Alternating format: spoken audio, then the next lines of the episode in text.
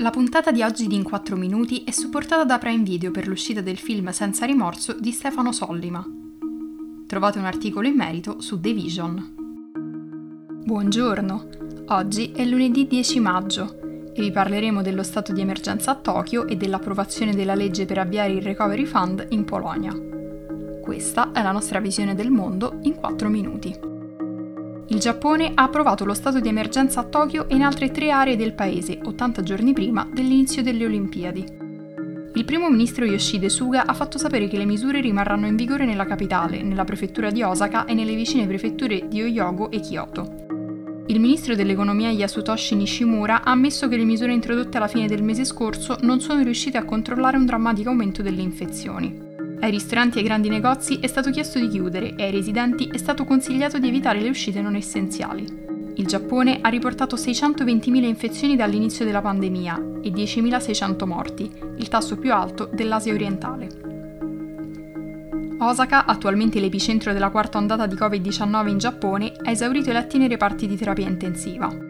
Suga è stato molto criticato per non aver gestito al meglio la campagna vaccinale. Finora solo il 2,2% della popolazione ha ricevuto almeno una dose del vaccino Pfizer, l'unico ad essere stato approvato dal Ministero della Salute.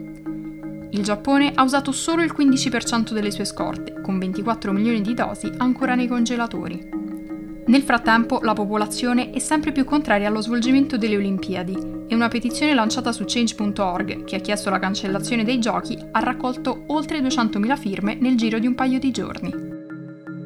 Infine, la Camera Bassa del Parlamento polacco ha approvato la decisione sulle risorse proprie, la legge richiesta dall'Unione Europea per aumentare i contributi al bilancio europeo e avviare Next Generation EU, nonostante le profonde divisioni all'interno della coalizione al potere.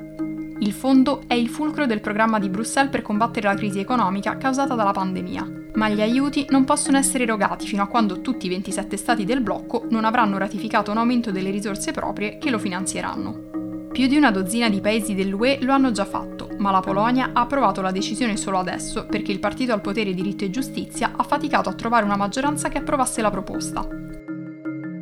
Dopo che la sinistra, uno dei principali gruppi di opposizione, ha detto che avrebbe sostenuto il progetto di legge, i deputati polacchi lo hanno approvato in una sessione speciale, con 290 voti a favore, 33 contrari e 133 astenuti. La legge adesso dovrà passare al Senato.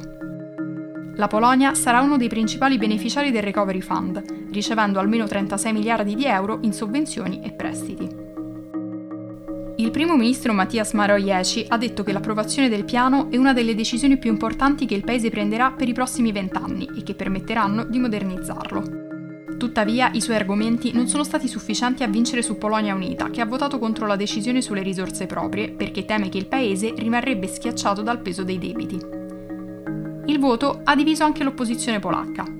Coalizione Civica, il più grande gruppo di opposizione, aveva avvertito da tempo che non avrebbe appoggiato il disegno di legge sulle risorse proprie, a meno che diritto e giustizia non avesse fornito garanzie che i fondi UE sarebbero stati spesi in modo equo e trasparente. Per oggi è tutto. Dalla redazione di The Vision, a domani.